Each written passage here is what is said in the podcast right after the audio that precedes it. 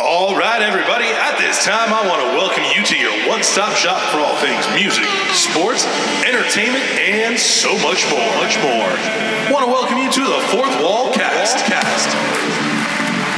I want the truth. You can't handle the truth. Today, Junior. But to be the man, you gotta beat the man. And I'm saying, filling prescriptions for your pop culture consumption. Let's give it up for Doc Haas. I once brought a jackass and a honeycomb into a brothel. Silence! What happened next? Get in my belly. Belly. Next, they call him the third man in the booth, but he is number one in your hearts. Here's Sparky. What if we leave? Then you're wrong. That's a good question. Truth is, I am Iron Man. And now, at this time, introducing to you the host with the most, the baby face of podcasting. Let's make some noise for JC Bones. 60% of the time, it works every time. That doesn't make sense.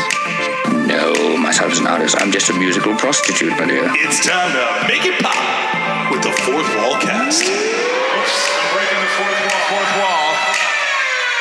And what up, fam, and welcome to your one stop shop for all things sports, music, entertainment, and so much more. Welcome to the Fourth Wall Cast. Be sure to check us out right here every Sunday on the Fourth Wall Pop Network. I am your host with the most, the baby face of podcasting, J.C. Bones. And I am accompanied by my two co-hosts that join me each and every week. Introducing first, I'm trying to think of something witty to say because right now I'm staring at a Death Star on my computer and not. Oh wait, I see a face coming out of the Death Star. Jesus Christ, that is creepy as hell. That is really creepy. I have nightmares. Uh, Uh, good thing we have some video of this. I might have to post a picture of this on our Instagram. But anyway, ladies and gentlemen, let's give it up for Doc Skywalker, the Wookiee of the Fourth Wall. I can't do. I can't do a Chewie. I, I have a horrible chew. I can't do like the flutter thing. You don't have to because you already look. You're like a replica. Uh, you're like a, a I got replica the- I got the uh, a, look of a like- Wookiee. That's like the best Oh thing. wow, I can do. that, that was rough. Oh man, That was yeah, I rough. can't. I, I can't do it. I'm not. I'm, I don't have a good Wookiee. But I will say that Chewbacca is arguably my favorite Star Wars character. Mm. Um, when there was that part of the most recent Star Wars where we all thought Chewbacca died, I might have walked out of the theater if they killed off Chewbacca. we were in the movies with you. Jess was crying. Oh yeah, you're with me. Yeah, it's like I was like, we have to, we have to leave. And I'm sitting there with you guys. I'm like, guys, I'm like, stop. There was a second trailer. You were not. Get the hell out of here. Get the hell out of here with that Mark shit. There was a second one. Speaking of Mark, let's introduce the Mark, the smart Mark in the room. Ladies and gentlemen, third man in the booth, number one in your hearts. He is the Optimus Prime to my Autobot, whatever that means. Ladies and gentlemen, John Smarks Grill. Because now we're going to go by shoot names. Now that you already gave your shoot name away on How your, you? your preview show How for oh. your new show, Trader. I did. show. Just kidding. Bitch, you're on another show too. Yeah, I know, I know. You're right. I'm just letting you know that, like a good wrestling character, I'm going to gradually evolve my shoot name o- over God. time. Hey, uh, Doc. No one gives a fuck. Yes. Yeah. And Doc, are, are you over time going to eventually come out from behind the Death Star? No, Death Star's gonna blow up. No. That is so creepy. Anyway, so all right, guys, let's get to it. Doc, Oh yeah. Doc. I know you have been uh, keeping up with the Michael Jordan documentary. I have been. Uh, what is it called? Please give us the name again. The Last Dance. The Last Dance. The Yeah, Last uh, Dance. please touch on touch on this. I have not had a chance to uh, during all my busy my busyness during quarantine. You know, haven't had time it's- to, it's- to watch it yet. So ESPN makes awesome basketball documentaries. It's probably what they're best at in terms of documentaries. This one has been like it's been it's like um It's like the Shawn Michaels Undertaker of basketball documentaries. It is a masterpiece, dude. I mean, to really get behind the scenes and really see how competitive Jordan really was, Michael Jordan is the most competitive human being to ever walk this earth. He has to compete with everything. In this in this like documentary, the entirety of it not not his present like when he's interviewing him present, all the footage is either him playing basketball, him gambling, him playing cards, or or him play, and I'm gambling I'm talking gambling with anything, like throwing quarters against the wall. They had games they're playing with United Center security. And it's crazy because that's the biggest thing that people call out Jordan on. Like you, you talk about like how, how hard it is to be a star athlete. Now, like, you know, just all the pressure, there's always there's always a camera in your face, there's always lights in your eyes. It's and there's there's pressure to not mess up. And the hard the best thing they ever got on someone like Jordan is that he had a quote unquote gambling problem. Jordan doesn't have a gambling problem. Does he gamble all the time? Yes. Is he in debt? No. He's still a gajillionaire, however much money he has. Like, when you're making millions of dollars a month, $10,000 a golf hole isn't that big of a deal. You can go and blow a quarter a mil on a golf course and it's not a big deal. Well, maybe not a quarter mil. That's a lot of money. You want to know how much it's worth? Well, what is Jordan's net? I mean, just from freaking Nike alone, he's got to be worth In at- 2020, He's got to be at least worth a half a million from Nike alone. I would think. two point one billion dollars. Billion dollars. Yeah. Oh my goodness. So all you have on him He is that still and he was a hard it. He Yeah. still has the. uh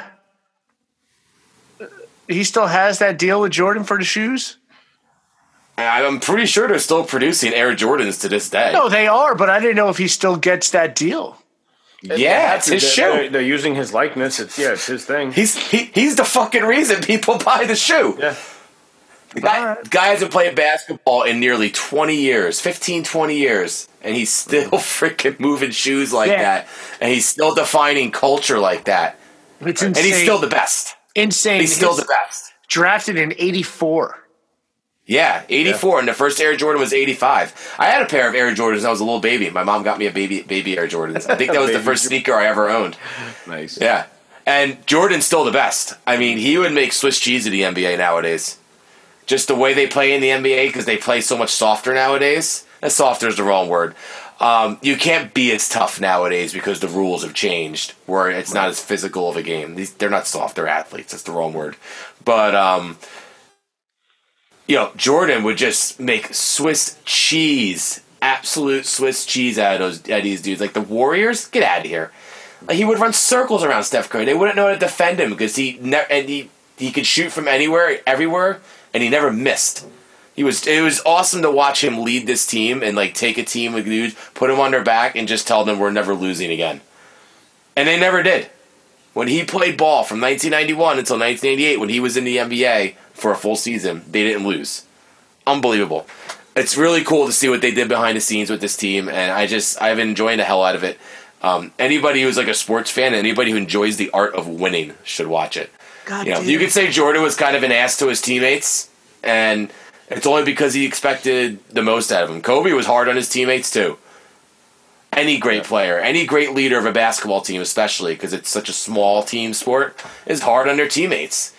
You have to. They they they decided before the 90, 1990 91 season they couldn't beat the Pistons, and they decided we need to get bigger, we need to get stronger, we need to get tougher, and we need to outwork these guys. We need to do it every single day. And it was a change in culture, and it was all Jordan. Yeah. And he would he could play in the NBA today, and he could school everyone today. Yeah. Everyone. any player who has that mentality where they are a hard ass on their teammates or anyone else, it's because they've been winners, they've been champions, they know what what's what you have to put into it to get to that point. So it can become frustrating if you're surrounded by a team where people just aren't putting it all in. So of course, it, they rightfully so should be hard asses because that also shows a really good leader. Hence, Kobe, Michael Jordan, very great leaders on their teams. There's there's some cool this past week. I mean, I'll, I'll let you go, Smart, two seconds. Speaking of Kobe, anybody who's a Kobe fan, there's some really cool Kobe stuff in episode one, two, three, four, episode five. Very cool Kobe Jordan stuff going on. Anyway, Mark, go ahead. I'm just looking at, at Air Jordan. So they were they came out in '84, the year he was drafted. Um, they were originally just for him, and I didn't realize we're on Air Jordan 33. That's the latest edition of it. There's 35 years of them, so it makes sense. Um, it's right. laceless, this new one, but I didn't realize this, and I never knew about this rule. I'm actually not a big basketball fan. Um, I really haven't been. Um, even though I played when I was really young. The Air Jordan 1 was outlawed by the NBA. Why is that? I never knew. it. They don't talk about that in the documentary. That's it weird. was outlawed because it broke the 51% rule of sneakers, meaning that 51% of sneaker had to be white, the color white. Interesting. And it wasn't. Yeah, that's crazy. Well, the NBA, it's crazy. Air Jordans were a big deal too because until that time, the NBA had like an exclusive deal with like Converse's to be like the mm-hmm. official sneaker of the NBA. And you know, there's commercials in the '80s of like, and you see them in the documentary of Isaiah and La- and Larry Bird and Magic and Bernard King and all these big players from the '80s doing these Converse commercials. You know, that kind of mainly centered around Magic. Magic was kind of the the the the, yeah. the fate of the NBA during then. You know, he right. was a little more uh, a little more oh, what's the word I'm looking for? He had a little more energy than Bird did. Bird was a trash talker. No one talks shit like Larry except Michael. Michael was a you know what's crazy that the Chuck Taylor was a basketball shoe. It was. It was the basketball shoe on really until Air Jordans. That's kind of when Nike took over for Converse, and Jordan got an unprecedented deal. And he was a big. I mean, you got to understand. a couple years before Jordan was it a couple years before? Yeah, it was a couple years before. Jordan hit one of the biggest shots in like college basketball history to win the national title for North Carolina. So he was a he made himself a household name in the sports world with that shot. So he could come in and he could kind of command some things money wise that players could never have done in the past. And because you know, and he was he was smart about it. He was the first guy to really treat himself like a brand and not just like a his first basketball player to treat himself as a brand and not just as a guy who played ball. You know, so Jordan really changed the way basketball was played and the way basketball players viewed themselves as commodities. Dude, like it's just crazy to think about how much. I think uh, football obviously has a lot of money funneling through it, but I think basketball might be the most.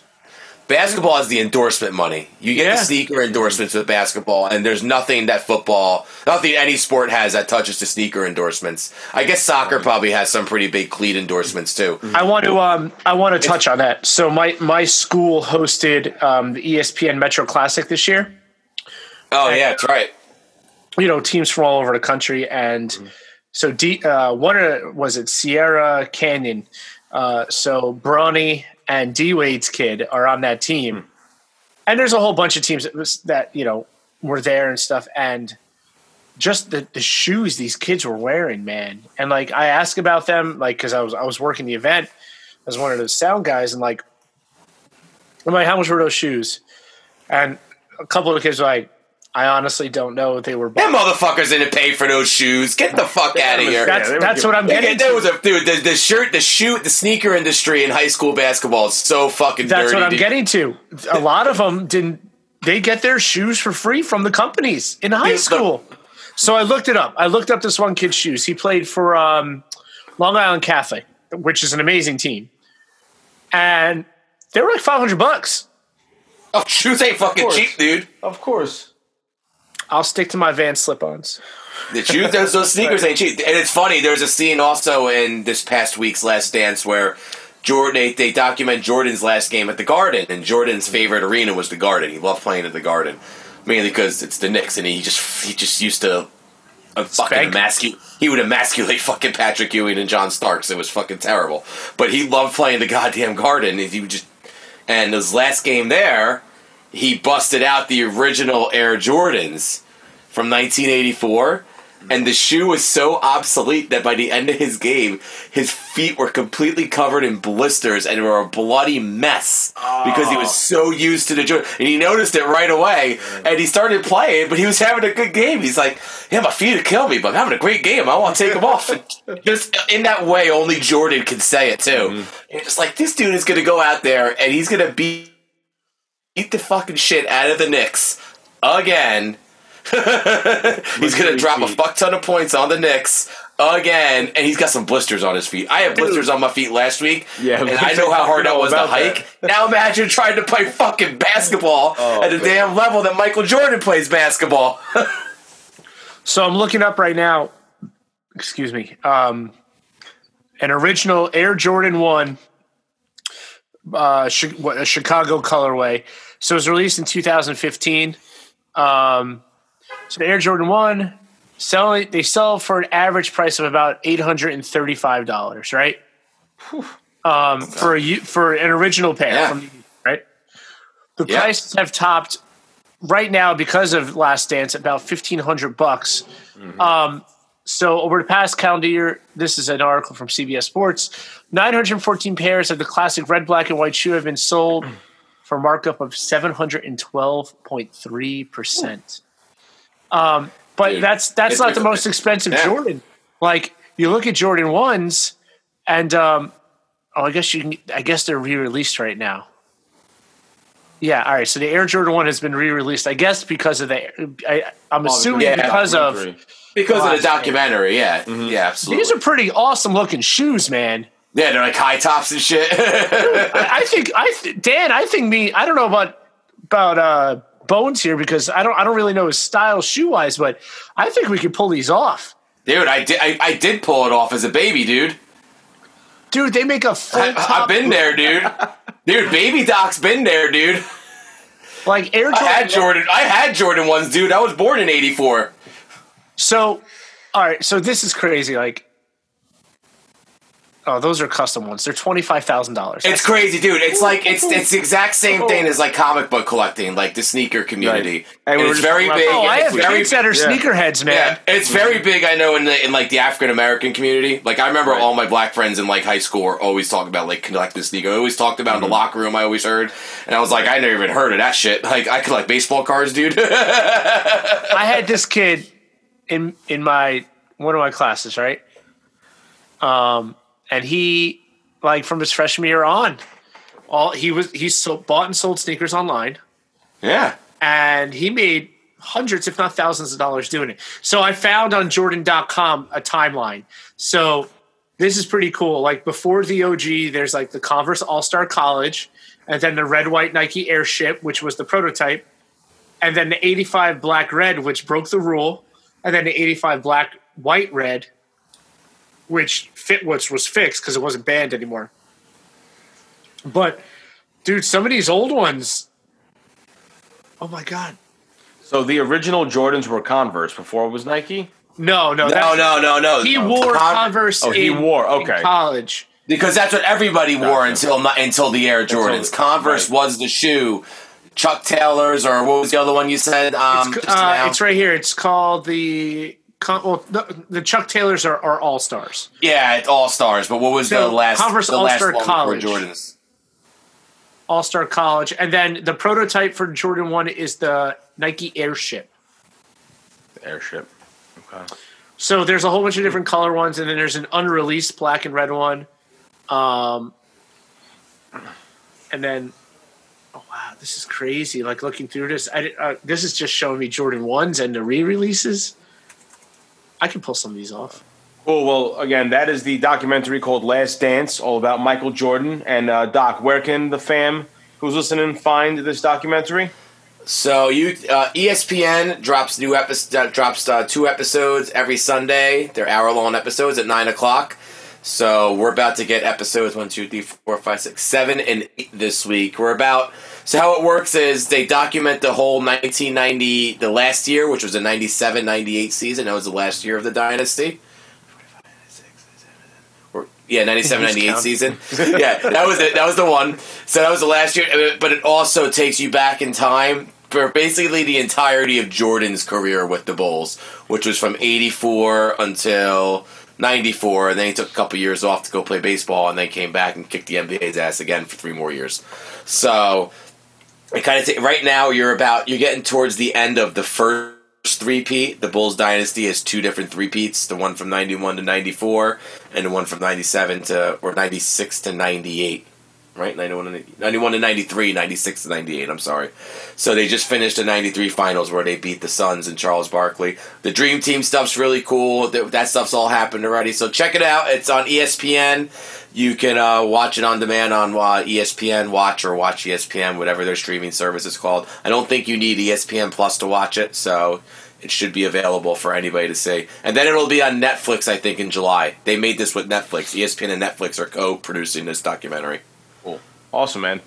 Uh, Smarky, isn't it funny how I asked Doc a simple question like, where can they find it? That was about and five he got minutes. into the whole history of basketball. Yeah. You know, Doc, Doc is like a human jukebox. You put a diamond in, and you gotta wait till he's done. Well, there's episodes that's happened already, so I want to explain to the fan what they what they kind of missed so far, what they expect when they go back and watch Yeah, it. but you, you know I can't go an episode without busting your balls at least once, Doc. That's fine. My balls are fine. They're made out of Your iron. balls are fine. Speaking So- of busting balls, um, Haas, Bones, give me a second. Yeah, I ahead. need to go. Um, I just need to go get some mouthwash real quick. Oh yeah, yeah, yeah. You got some mouthwash. Did you have any mouthwash, dude? Oh fuck, no, I, I don't have any mouthwash. Why don't you have any, why, why don't you have any mouthwash, dude? I don't know, Bone. Do you want to tell me I have no mouthwash? Wait, Why why does he have any mouthwash, why don't you have any mouthwash? Oh, I know why he doesn't. Bones knows why he doesn't have any mouthwash. He doesn't want to tell anybody why he doesn't have any mouthwash. We know why he doesn't have any mouthwash. We found out through the grapevine why Johnny Smarks doesn't have any mouthwash. Oh, I knew. I knew about this. Uh, Doc, you're the only one that didn't know about this. Yeah, I didn't know about this, and I was very upset when I heard about this. Uh, this uh, this this mouthwash thing that wasn't told this. So apparently, apparently, uh, Johnny Bones was at uh, Johnny Smarks' house not too long ago. How long ago was this, Johnny Smarks? Bones is, Bones is looking a little shocked. I don't know what's going on. How when was it? When was it again? Before the pandemic, maybe. Before the pandemic, and apparently. Um, Bones needed mouthwash, and he was at Johnny Oh, Smarks' house, and drank all of Johnny No. Smarks' mouthwash, but he didn't tell anybody. And the best part is, he didn't even get like mouthwash. You got like Jess's spittle, No. Did I? dude. I used You all can't of it? drink. Did you use No, all? you told me. I knew about it. Oh. I forgot about that. Wow. oh wait, you knew about it. this is just coming up like six Wait, wait, wait, wait. No, this is a, months this is a different thing. You knew about it, John. I think so. You told Oh my you told Bones. No, uh, he asked me to use it. because I was going to some someone's house after I left. Right, I was like, "Yo, I need mouthwash." That's right. That that that was. Oh, that you was know like- what it Now I have a question. No, Did dude, you you know use? what? That was like November. No, that was probably October, November. Did you use a cup with the mouthwash? Oh no, dude! You you, you just you, you pour it in the mouth. You just Oh, dude, what are you doing? No, it's like you- French kissing the mouthwash. no, you don't put your mouth. Oh, it's hold it disgusting. What the hell's the matter with Put you? your lips on it. I bet you double dip here. too. Do you double my dip? You double dip. You're a double dipper. I know you're a double dipper. Where, well, You just put your- come from? You just put your whole goddamn face in the dip when you're at the It Super Bowl party, it don't you? It, it came because Haas had no idea this happened, and I guess, I guess I was under the oh. impression that Bones didn't tell anybody and No, just took this happened so- mouthwash I don't remember and this. just found it. I didn't drink spittle and drink. No, it was. I mean, it was the end of the mouthwash bottle. Dude, Why- you put a cup with the spitting back in the mouthwash. You don't spit Put the back in the mouthwash There's in a always cup. backwash. No. There's always oh, oh you, there shouldn't be any backwash because you should take the fucking mouthwash and put it in a goddamn cup like a civilized human being. No, you pour it in the mouth. Oh my, this is not a Stone Cold Steve Austin freaking Budweiser skit. We're talking about hygiene here. the hell's the matter with you people? All right, let's try and continue with the show. Smarky, I want to go to you, man. Let's talk about. I can't. Let's you know talk about Dave Matthews and, then this YouTube thing, Smark. I, I need I need a minute. I need a minute. You, you good, dude? You all right? Yeah, He's kind of having a giggle. He, fam, he's having a giggle fit. He is having a It totally giggle. is. We broke him. We broke him. Finally. We broke the Italian stallion. The baby face of podcasting is tur crying like a baby. Uh, Smarky, take it away, please. Sorry, let's talk about Dave last night. That was awesome. So yeah, so Dave Matthews is not touring this year like every other artist in in 2020 because of some virus and The vid. um, the, the vid, and uh, so they started this new thing called the DMB Drive-In, and basically what they're doing is they are uh, showing a live show on YouTube every Wednesday at eight o'clock. And the la- uh, the first one, the last one, the first one was last night, and it was from the 2019 tour at a very famous uh, amphitheater that. Um, that Dave plays at. Uh, it's just known for legendary. Sh- there are amphitheaters that bands have, right, or you know, venues that bands have that. Of course. more legendary shows at. You know, the Garden. Absolutely. The Garden. Yeah, and that is just venues you love to play. Yeah, so they have a few. Um, uh, they have the one that the show was at last night, Noblesville, Indiana, um, Saratoga Performing Arts Center, uh, Alpine Valley. Believe it or not, they, they for some reason they love playing uh, Camden, New Jersey. That's they a always good venue, man. That's one of the It's that's great. That's actually been, I think, named a few times one of the best like sounding venues of all Yeah. the amphitheaters in the amphitheater circuit. Yeah, How about the B and T? BB and T used to be the Tweeter Center. The fucking, it's the fucking Tweeter Center. It's the Tweeter Keep Center. It simple. Um, Keep it Always and simple. Forever be the Tweeter Center. let's see and then um of course they, they have two legendary out uh venues out west that they love to play uh red rocks Rocks. and Red uh Rocks. And the gorge. Well, that's it's not even just them. But those are venues that Those are those every are tour legendary. yeah but for dave matthews those every two plus to play. Like plus when I was touring, I mean, those were just dreams, man. yeah Look, but other than those two that everyone likes noblesville um spac and camden are, are, are pretty big ones for the band so they, they started with this one from 2019 and um it was it was a damn good show. You know, I, for those of you who don't know, I'm a very big Dave Matthews fan. I've seen him, let's just call it multiple times, and um, Wait, wait. Can we get- be a little more specific? Yeah, can we get a count? Multiple Is like what's what's the count at? I've lost count, but I'm somewhere in the 60s. Holy shit! That's a lot of Dave Matthews concerts. Um, Wow. I've seen him like That's freaking like eight, nine, or ten times, and I think that's a lot. first time you saw it, the first time I saw him, and the first time you saw him, we're together. Oh, was that man. your first date? Was that your first Dave That was show my too? first Dave show. I Thank didn't you know. to I, listen. I thought- thank you to our high school ceramics teacher, Mrs. or at that point, Miss Oh. Jenna Enchura, who couldn't go to the show because it was rescheduled, and offered me the tickets. And I think we can finally tell this story to the public. yeah, I'm there's sure. there, there's a greater story to that, which is way deeper than her giving us tickets. So, if there are students listening, please know that every teacher has things like this, and we're not all perfect, right? And um, I, if there's uh, students listening, I just uh, you just be prepared to hear how much cooler school was 15, 20 years ago when we were in school. That's what you're about to learn. basically pre 9 11. Um, Pre- oh, yeah, just Oh. before 9-11. Just before, a couple months before 9-11. Was It it? was like May of 2001. Okay. So, um, Yeah. Because it was the everyday tour. yes. Um, so, I don't think it was, but it's okay. Um, so, Miss and Mrs. Miss Enchura, who was amazing. I never had her. I just always hung out down there because you know art wing. We were in the we were in the art swing all the time. we were in the art swing all the time. Yeah. Uh, you know, I was talking about how I discovered Dave Matthews when I went to uh, my uncle's wedding in Minnesota, and my mom took mom and dad took me to this record store. And at the record store, you know, I just I had heard his band. I'm like, hey mom, can I buy this? And I bought it. And I, I think it was under the table. I bought Under the Table Dreaming and recently. And um, I went upstairs, and the hotel room had a CD player. Put them on, and it was eye opening for me. And uh, I went back down and bought every single album they had. And um, so I got back and I was talking to Insura, and she's like, "Oh, she's like, I have these tickets. I can't go. Uh, it got rescheduled. Do you want them?" And uh, so we got the tickets.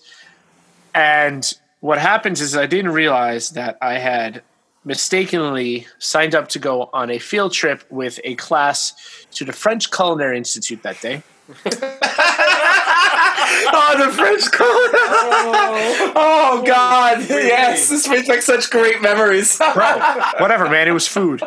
now, uh, So what happens is, and I'm like, Dan, you want to go to show with me? And Dan says, fuck yeah, why not? I'm like, all right, we got to do something about this. So we devise this plan, right? We're both, Oh, man. we're both some of the top musicians in the school.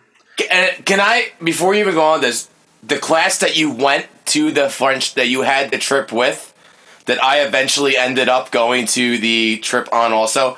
I wasn't even in the class No. that went on the trip. No. I never took. I never took said class. Well, so let me let me get to that. So we devise this plan, right? So we're musicians in school, and we're like, what if we tell everyone that we have tickets to like New York Philharmonic, at Carnegie Hall or like something. Carnegie Hall? I think it was Carnegie Hall. Like you know, I, uh, Carnegie Hall was my was my uh yeah. was my So thing. we we're like, yeah, let's do this. So I go to the teacher. I'm like, listen, my friend Dan, you know, he goes here, and our friend's mom was the teacher of the class, right? So like, right. Yes, my one of my neighbors too. yeah. So Yeah. you go, listen, um, my my senior prom date too. Uh, Yeah. So what's your senior prom So, day? Yeah. We so I go to like, listen, like we have tickets to to the Philharmonic, and you know, would it be okay? I can't say so. this with a straight face. would it be okay if we go on a trip, but then we stay in the city to go to the show? and I'm gonna get in so much trouble. And, oh my god! So the, the teacher says, "Yeah, you just got to ask the principal." Oh. So I go to the principal. and and, we, and not not only get not only ask a principal, we first have to approve this from our parents. We have to get like parent permission. Were you? So I, not I only. was. Were you honest with your parents? Because I, I think I was honest with my parents. oh, I told them I was like, "Hey, mom, Yeah. I'm going on a class trip, and I have Dave Matthews tickets at the Garden. Can I stay in the city?" And she was like, "Yeah, I don't care." Yeah, My same mom, here. didn't- my mom was. They, my mom didn't give a shit about me going to New York by that I was. Yeah, I was taking a bus to the city from the time I was 13 on because I, you know, some of my friends were growing up. There. I, I, I freaking flew for the first time alone. I was like 11, so my Yeah, parents yeah, were yeah. fucking cool about letting me like. They grew up in the, our parents grew up in the city, so like you fucking when It- you grow up in the city, it's just what you do. It's like oh, you're you can walk. Go ahead and go take the fucking train wherever you want. so the story gets better.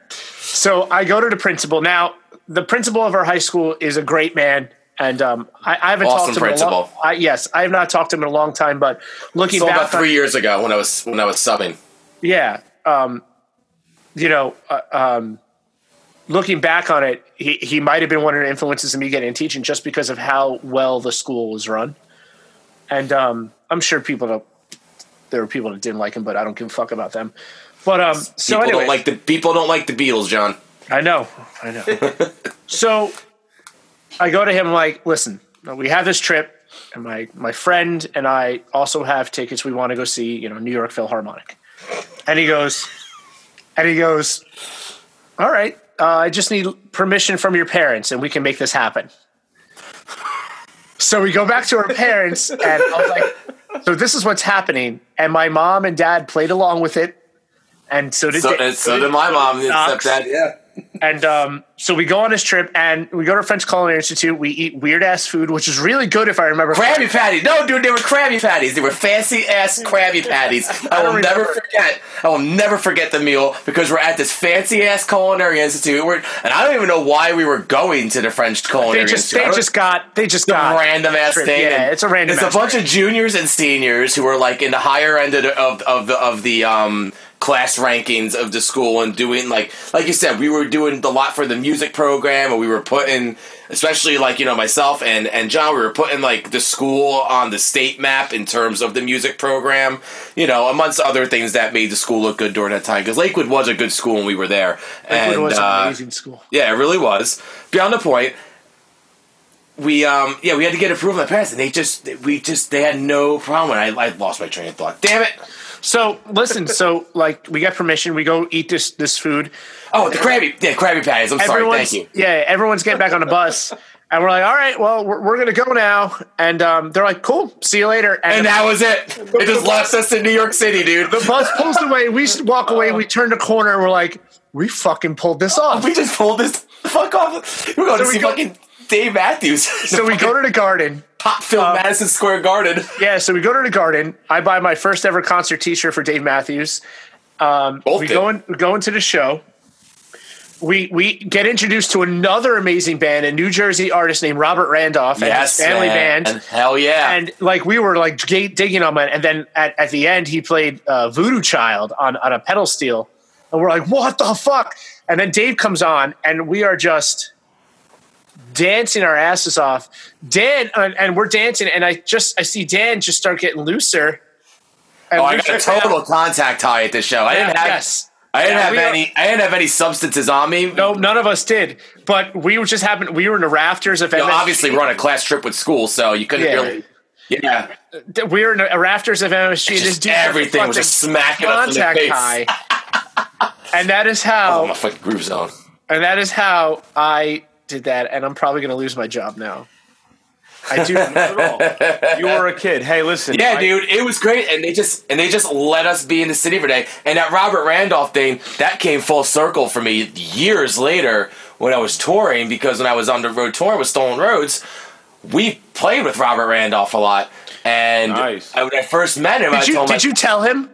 Oh yeah, the first match I was like, Oh, dude, I oh, gotta dude. tell you. I told him and Marcus. I was chilling, I- especially I, I, I, I don't know, they all hung out. Ran Marcus and Robert and the whole band are really cool dudes. Yep. They love to hang, and we're all sitting. We're talking. I was like, I gotta tell you, the first time I met you guys, you were opening up for Dave Matthews at Madison Square Garden in like 2001 or something.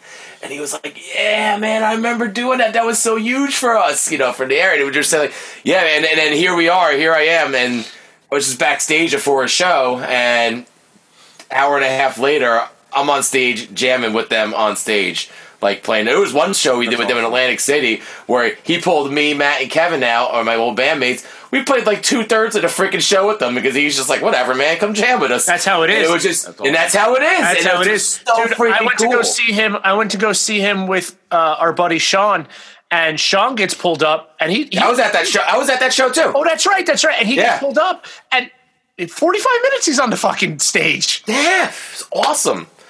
And uh, so that was the night I got exposed to Rob, which was R- Randolph shaped a huge part in my musical life, which is really Oh my cool. god, that Yeah. that first album is just so good. Um, You ever listen to the Wetlands album, the live album, Yes. live at the Wetlands? Oh, that's is that the one you're talking about? no, no, I'm talking about Oh, the one that opens with the song "Right Direction." I Okay. have real quick because I know. I listen. I know we got to move on, but uh, real quick, I have a wetland story. And Dan, I don't know if I ever told you this. My neighbor four doors down, when I lived in my townhouse, was a bouncer at wetlands in the '90s. Oh, it's pretty and badass. saw all of these groups. Now, Yeah. let me get back to Dave Matthews. So every Wednesday now, Dave is going to put on a show. I'm hoping there's some vintage ones from the early '90s. Um, So that's an interesting point. You talk about vintage shows because we were watching the show last night. The first thing I've said, and I've watched two. I've I've seen. I've listened to David C here now, and I haven't seen Dave since Boyd Tinsley, the fiddle player, left the band. I've seen him once since this old sax player Leroy Moore died, but I haven't seen him since the fiddle player Boyd Tinsley left the band, or was I'm sorry, was was was uh, kicked out of the band. And I Yeah, it was I just- it was mutual. It, it was mutual. It needed to happen. We don't need to get into that yep. um, we're sitting here, and I'm I, I'd seen a couple things here and then. I listened to the studio albums. You know, I listened to him a lot with John in the car. I've always been into Dave. I like his music a very much. Definitely starts with my favorite bass players. This, that, and the other thing. I'm listening to the band last year at Sea Hear Now, and I was like, man, this is so much different. And then I'm watching these like Concha videos. I'm like.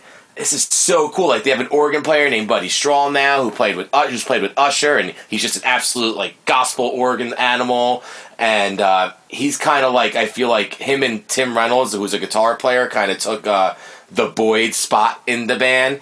And you listen to the band live, like you can kind of still feel their original sax player, Leroy Moore's presence there.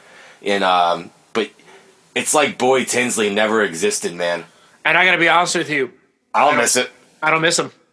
Nope. Um, and- and, you know, be, being as big as a fan as I am, after a while, you realize that he does have some important parts in some songs, but all of them can be recreated in different ways, except for one song that we talked about last night, and that's Warehouse. But Yeah.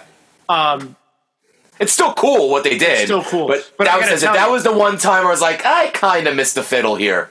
I got to tell you though, Buddy Strong, just like when Rashawn joined the band, like it's it's he it just reinvigorates them, and they just keep that. That's what happens. They just keep reinventing themselves.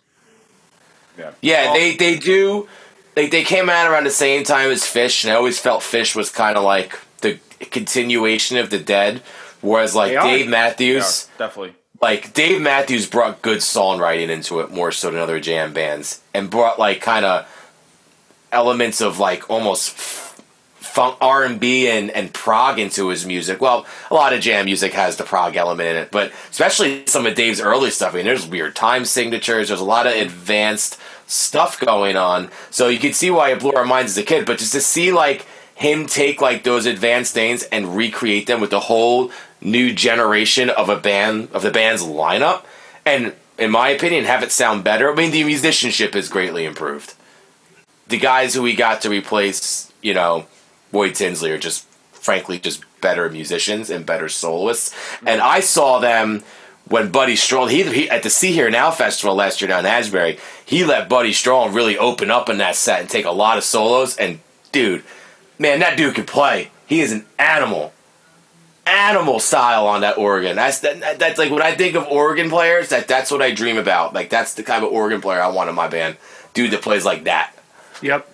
Yep. You know, I- I'm not as big of a of a Dave fan, uh, obviously, as you are, Smarky, but Dave Matthews Band is the band that really got me into playing drums and being a percussionist. Like, I got into music when I was in school just because I wanted to be. I, I wasn't an athlete. That was why I wasn't an athlete, but I was pretty good at music. But a buddy of mine, this kid Rich Vega, that I went to middle school with, I remember being in the band room and he starts playing two step, that whole drum part. Train beat.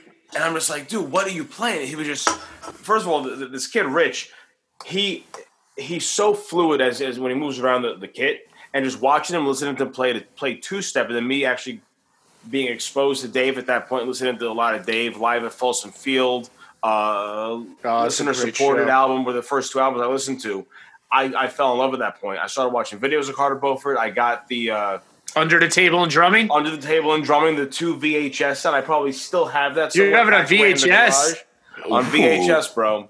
But even though I'm not a huge Dave Matthews fan, I'm more of a 311 Incubus fan.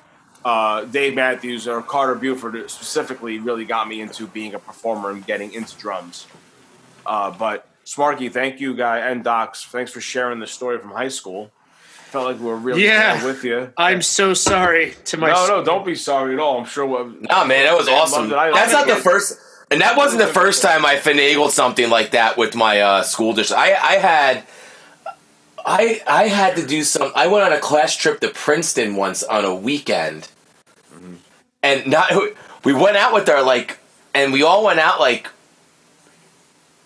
in like separate cars. It wasn't even. I don't think it was a sanctioned class trip. I think it was our teacher telling us about a music thing happening in Princeton, and because enough people in the class drove, we were all able to uh, drive out out to Princeton and do this this this seminar at like Westminster Choir College. But for whatever reason, I had to go to the city that night, and I legitimately got dropped off at Princeton Station, and the teacher just dropped me off at Princeton Station and let me just go off into the city. Like it was just not a big deal back then, and we're talking only 15 years ago here. I graduated high school in 2003. Goes to show you how much the world around us has changed. Crazy. What was I going to the city for that day?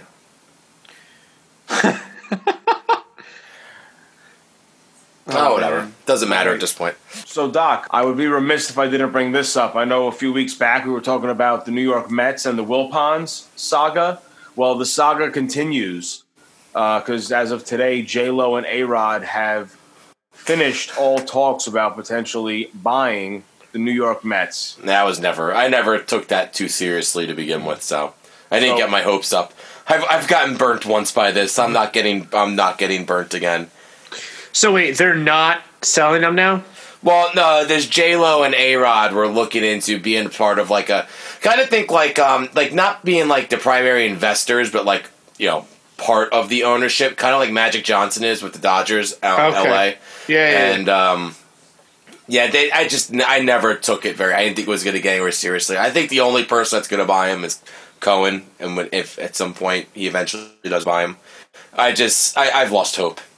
I've lost hope that the Mets won't be sold. I was remember that day when we podcasted and I was happier than a pig and shit. Yeah. Yep. Yeah, yeah. I do. Way to But, depress uh, me, Bones. Way I'm sorry, man, but. I, I, I figured I had to bring it up because I know you were. Uh, It you hurts talked enough. a lot about it, so I wanted to let you know about that in case you didn't hear it. Baseball hurts in general, and I miss baseball so much right now. I was like watching the Korean League today. What? It's the ESPN's been broadcasting the Korean League because it's the only league playing baseball right now. They're playing like in empty stadiums, and everybody that's not like in the field of play has to wear a face mask. Like even umpires, wow. umpires have to wear face masks too. Okay. I guess maybe they're optional for players. I guess maybe at that point, if you're playing sports, I mean, fuck, does it matter where you're wearing a damn Doesn't face mask or not? Right. Well, it's good that at least you have some way to uh, still partake in the sport, even though it may not be the uh, MLB.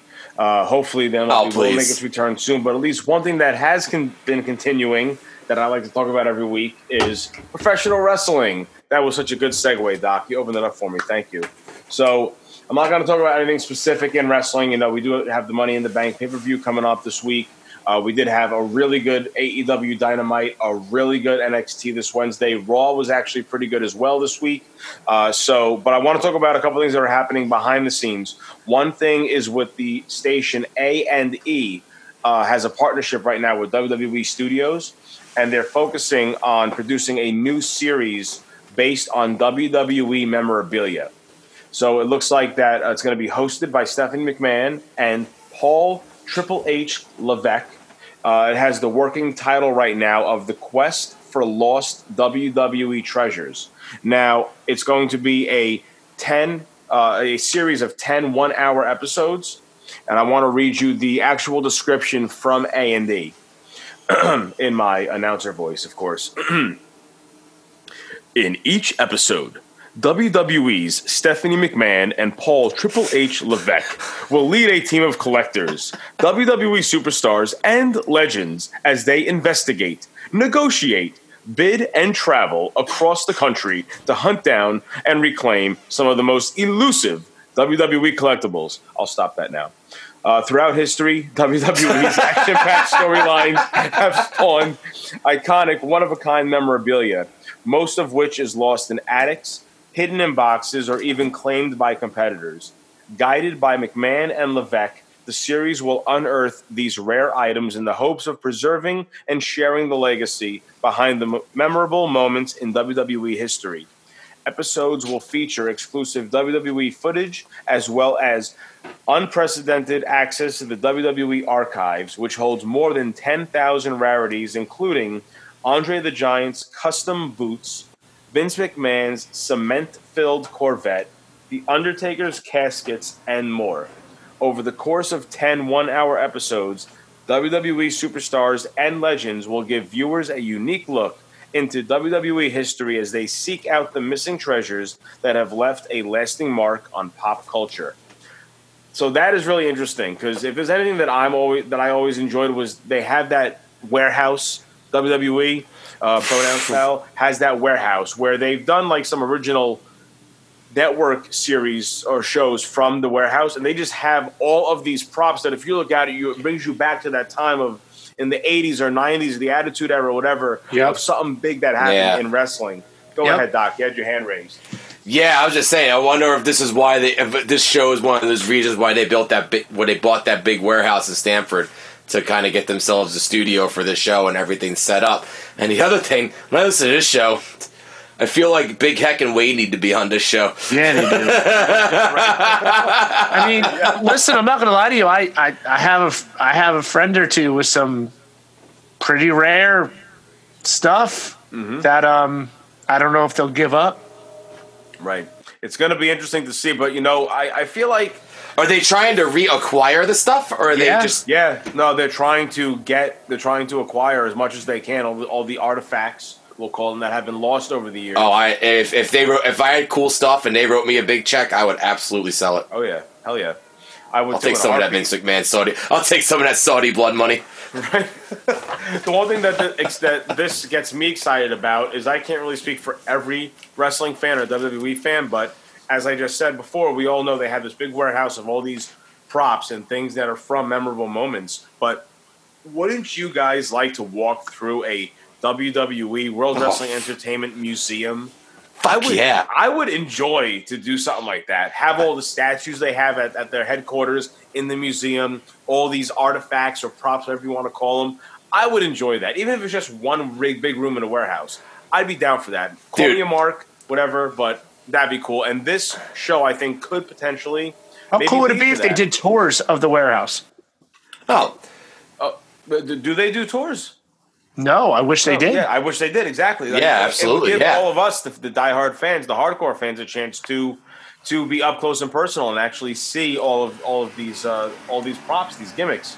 You know, so we'll have to see what this does. But I'm looking forward to seeing this show. There's no reports on when, but right now the talks have been. Uh, all the I's have been dotted, the T's have been crossed. So keep your ears open on Fra- A and E. Now- frankly, Go ahead. frankly, I want to touch on something you said. I find it absolutely stunning that the, at this point the WWE doesn't have a Hall of Fame and museum like baseball and football and and and, and hockey and basketball do in terms of and even college football does down in Atlanta. Like they maybe this is what they're trying to do by collecting the artifacts so they have enough content for what they feel They is, have is- so is many enough- already. They already have. They already I, I know that's what's crazy about it. Like, dude, I went to the Baseball Hall of Fame maybe about like I don't know, uh, 10, 15 years ago, and I I was in there for about two and a half hours, and easily could have spent another two and a half hours. That's awesome. Yeah, like you could just do so much with the, like these these uh these these museums and things. Yep. And it surprises me with all their members of the Hall of Fame and all the things they could do, they've never gotten to that point. Yeah, uh, I I've been at to the Baseball Hall of Fame in Co- Cooperstown, New York, uh, just recently uh, at the end of last year when I traveled to Europe with uh, with my boys in the movement. Shout out to the movement, get them. I was in Barcelona and I got to tour the Barcelona soccer stadium, and they have an entire museum built on the inside. It's a whole guided, uh, virtually guided tour. It was awesome. You know, it's A lot of a lot of teams in a lot of teams in America have that. Like I think the Yankees, Yankee Stadium's got a nice Hall of Fame. Uh, So does Citi Field for the Mets. Um, Yep. You know who has a fantastic Hall of like um, Hall of Heroes, Hall of Fame stadium is the Pittsburgh Steelers at Heinz Field. I went to Heinz Field. Now it was again 10, 15 years ago, and I was just I walked in there like you just felt like you were in the home of the greatest football team ever created. Like they did such a good job with it. Yeah. So we'll have to wait and see, but I'm interested to see what kind of artifacts they do uncover uh, throughout these ten episodes. But something else now with A and D, A and D also uh, has have been approved to produce um, five biography documentaries on behalf of WWE. Uh, the five superstars that they'll be included are Ran- Macho Man Randy Savage, Rowdy Roddy Piper, Booker T, Stone Cold Steve Austin, and the Heartbreak Kid Shawn Michaels. So I'm not sure if these will be coming out uh, simultaneously with the other, uh, with the what is it called again? The uh, what was the title, title go? Sorry, The working title. the Well, wor- there's the just way too much content out there, man. treasures. I don't know if it's all coming out simultaneously, but keep your eyes open. If you don't have A and D and you want to check, They'll probably out, stagger it. That would be go download it. I would hope these things might end up on the network too eventually, which would be nice. I'm sure they will. I'm sure they'll work out some sort of deal. Yeah. And I do want to touch on some other uh, unfortunate news. Well, unfortunate for Tony Khan and AEW, but as we all remember back. Oh, I during thought you were going to talk about how I'm out of mouthwash still because I can't of- get it. Oh my god! I love how it comes full circle. Earbuds out of my interface and lost all my audio. Hey, you guys still there? Oh, that's awesome. That just came full circle. I love it. That was a good one, Smarky. That, that's good. You're You, welcome. you're, you're quick on your head foot. But anyway, as we all remember, uh, a couple months ago, or actually in the most recent past, uh, we remember Full Gear, which was, I believe, correct me if I'm wrong, guys, this was AEW's first pay per view after Dynamite premiered. Yes. Full Gear, Yes. right? Yes. Yes. Yes. Yes. Yes. All right. Yes. Full So gear was in- after Dynamite. In this pay per view, there was an unsanctioned match between Jon Moxley and Kenny Omega.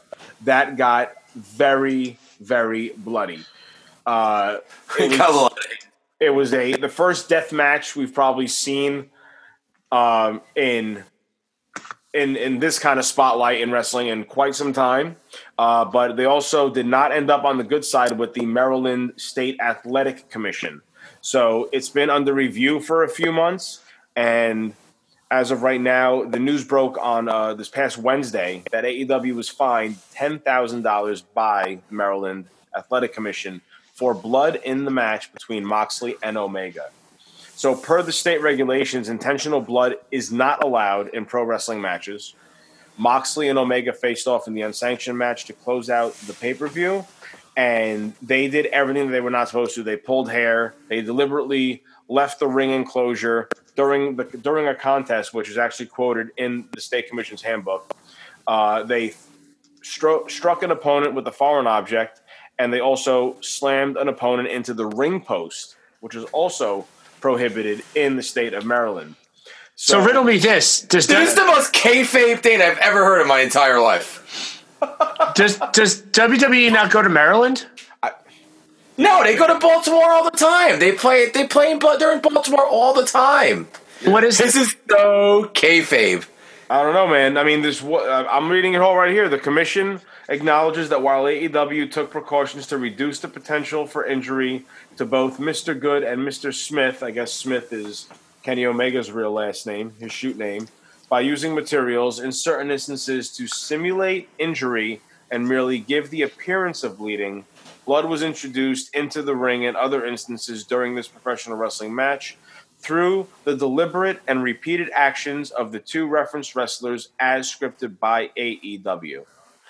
The blood thing out. Okay, all right. Let me take that back. The blood thing, I can under. I can see like being real, but like the leaving the ring, like you got in trouble for leaving. I know I've seen wrestling matches in Baltimore where the where the wrestlers leave the ring. You all know why? Because wrestling's happened in Baltimore before, which means the wrestlers obviously left the ring at a fucking wrestling event in Baltimore. You're right. So Listen, I think I'm- that's I'm just reading them.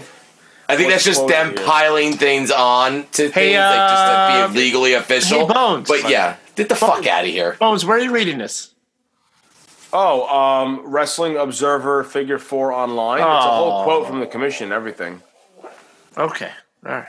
I mean, They could be in on the got pay. news. I also Yeah. saw the news elsewhere earlier, but that's where I got. I did- I'm I reading did too. quotes off of. So the blood I can understand, and then maybe they just tacked all the other shit on because, like, hey, you also did this, and because you, did this, it led to this blood, and I could see where that came from. But the fuck, Mm. who the fuck gives out shit for blood? Shut the hell up. That sounds so lame.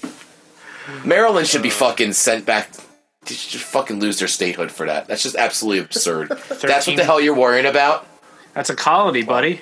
It's the, the colony where they sent all the fucking crazies. That in Rhode Island. Yeah, Doc, I do agree with you. Do I? Th- I, I think it's definitely um, they a little much. elaborated a little much on this. It's a little much. We all could agree though that match was also a little much in terms of the blood. Yeah, but I, Blood and I never guts in the thought that people. Should, no, I never thought they should be suspended from it though. Get the fuck out of Right, here. right. Well, no one's suspended, but they are getting fined ten thousand dollars. Should sell fucking. We should That's a sell lot right now, man. has the money for an upstart company. That's not something good you want to have in your first few months as a company. So it kind of sucks. But Just I'm sell sure they'll still come Maryland out of this. Sell Okay. Maryland to Russia for a six pack. Oh my god. Wow, Maryland to Russia for a six pack. Crazy. Uh, I want to touch on one one last thing. Did you guys get to see NXT this week? Uh, most of it. All right. Did you guys get to see Karrion Kross and Scarlett's entrance? Why? Okay. All right. Yeah. So first of all, he is a scary looking human being. Yes. Scarlet. Uh, Go ahead. Go ahead.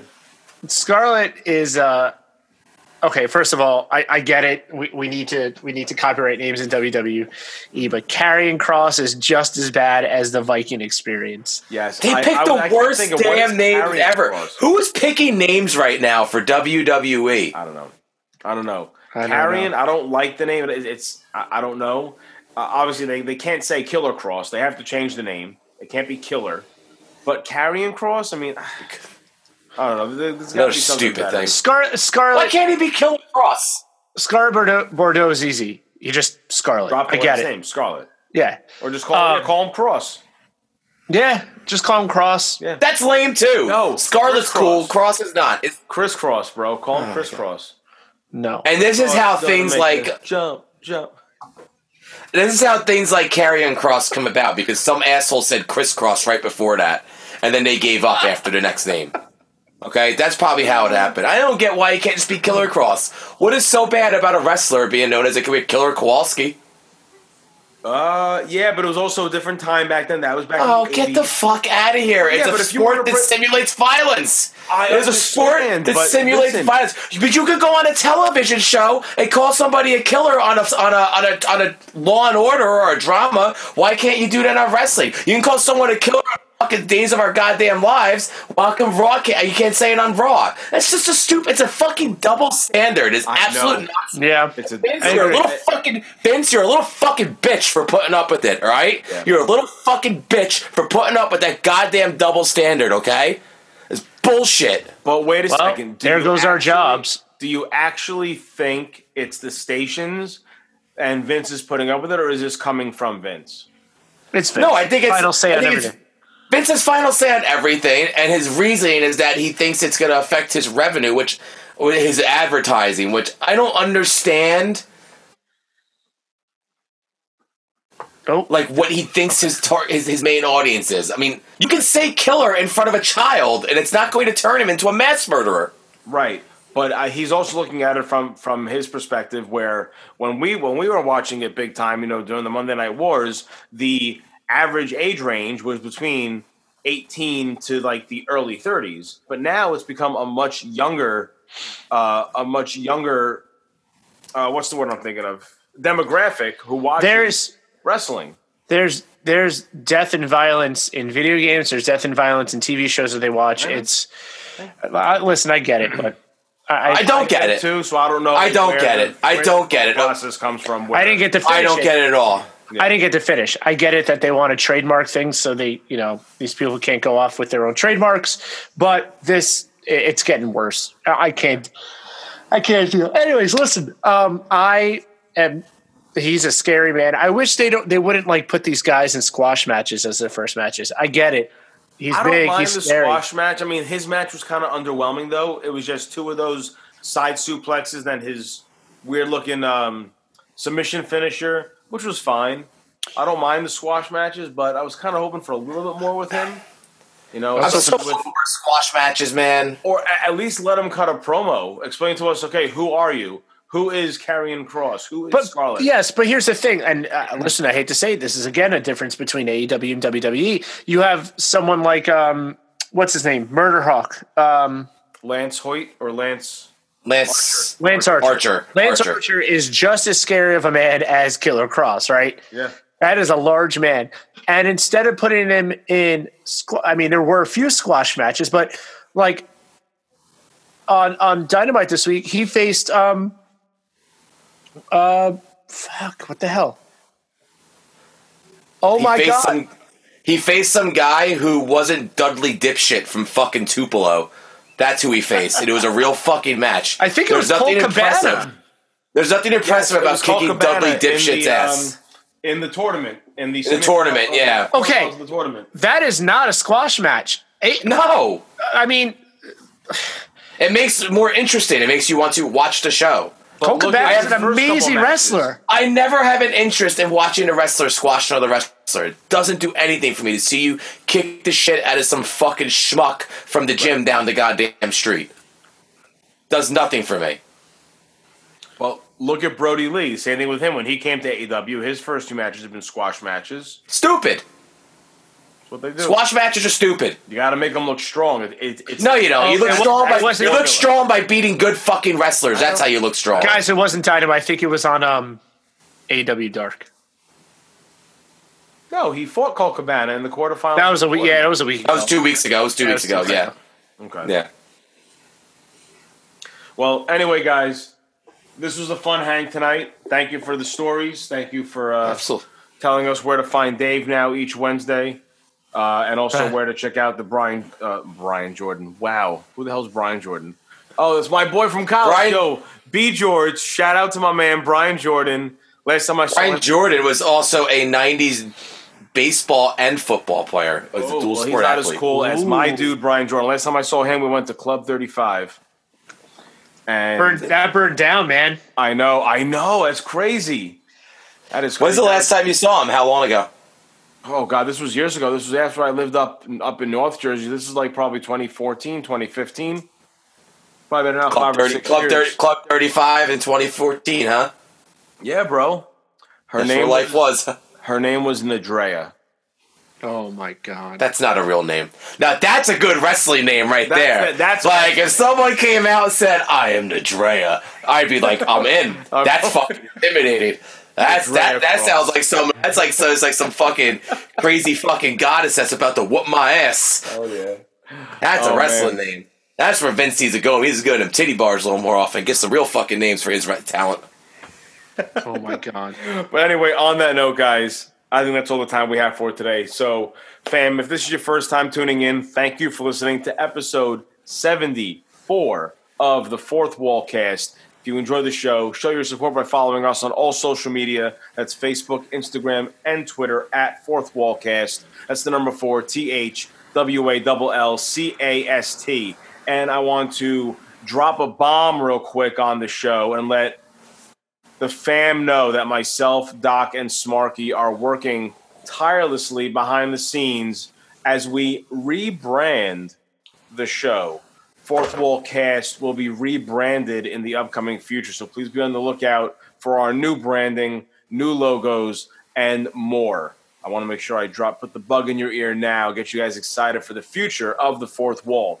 So, uh, with that being said, I am your host, JC Bones. Follow me on Instagram at EMG underscore JC Bones or on Twitter at JC Bones. That's Bones with a Z. And please be on the lookout as well on my Instagram as I promote more of my drum cover video, which will be coming out in the next week or so on behalf of the Elegant Music Group. So if you're into music and like percussion, please be sure to check out my video, like it, share it, Not just retweet it, percussion. whatever. Hey, it's, it's not just percussion. Hold Listen, on, this, this party is going to be a whole production I got going on here, guys. Don't even start. Fucking. If people are in the music- gallery. I was peop- actually getting with you. I was gonna say it's not just percussion; it's party percussion. Oh, asshole. Oh, Okay. Fuck well, you. I, I heard Doc say something smart, some smart ass things. So I didn't- think You were being a smart ass too. What I was going to say is, if people want to listen to music, they're certainly not going to listen to drums. They're going to go find music.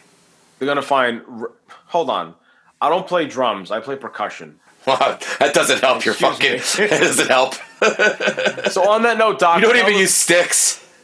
Ooh, exactly. Because I'm, No, I know. I'm too good for sticks. No, dude, percussion's a legit thing, dude. I, I've taken some like percussion lessons before, dude. Fucking percussion's kind of it's cool shit, dude. If you know how to do it right, no fucking lie. That's right. Thank you. I appreciate that. That was a, a good cover. Now, Doc, tell all the fam where they can find you. You can find me on the Instagram at drhaase. They're actually I the, the 4WC was dropped. I kept saying 4WC and I forgot I dropped the 4WC. I just went to because we weren't because we So you're not because we went away from the we went away from the um wrestling thing. That's why I dropped it. Oh yeah, I knew we were that- rebranding, that so I just went back to- we were on. So I went back to just drhaase. Uh, there's some hike. There's some hiking uh, vlogs up. I posted them up from my trip last week. Make sure you check them out. I'm going to be doing another one on Saturday. I'm going up to uh, up to Ringwood to do a hike. My boy Ed Wilkes. What up, Ed?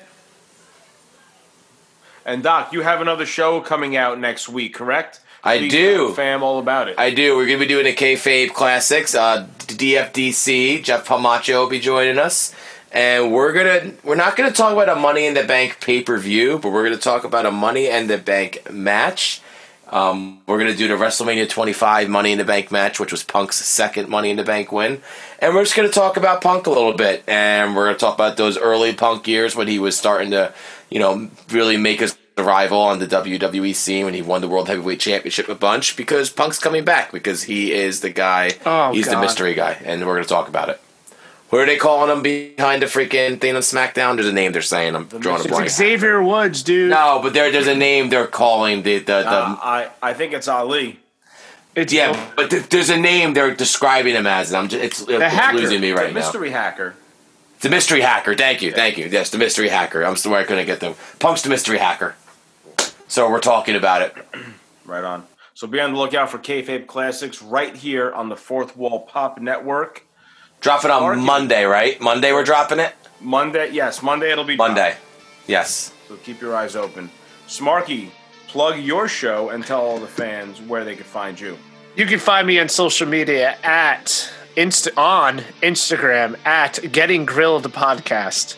Is the only social media I use for my podcasting, and I will post some stuff that doesn't have to be about podcasting on there once in a while.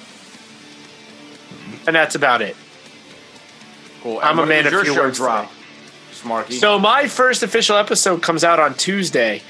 Um, it's a great interview with a good friend of mine and a very talented photographer named Kate Eckert.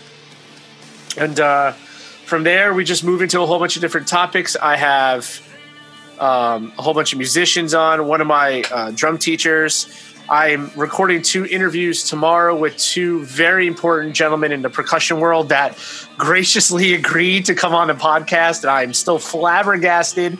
They said yes, um, but it's awesome, and you know it's cool. People have time in their hands right now, so you know if I get to talk to them for 15 minutes, 45 minutes, whatever, it's cool. So tomorrow should be some good ones, but um, yeah, it's just talking, like talking about what makes them so cool. that is getting grilled. You know what's every cool? Tuesday. That burp. Bless you. Shout out Every Icarus Tuesday Brewing. on the Fourth Wall Pop Network.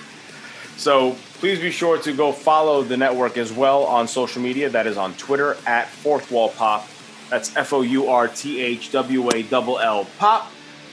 Goes the weasel. Oh, yeah, I fucking got that motherfucker. duet. Ah. on the network. You can I definitely uh, did it Be sure to you. subscribe to the network on any social media platform that you choose, and so you can catch every week the Fourth Wall Cast, Big Heck and Weight Adventures, Crossroads, Nothing to Wrestle, Kayfabe Classics, the DFDC Show, Getting Grilled, and Anime Adventures, and That's a lot of shows. as the network grows and grows. So continue to show your support. Tell all your friends to like, share, and subscribe, and help us continue to grow and grow and be your biggest draw for the critics, the marks, the casual, and the hardcore. Once again, we are the Fourth Wall Cast, and we're here to make it pop. Goodbye and good night. And two sweet. Sweet. Doon, doo doo doo doo doo.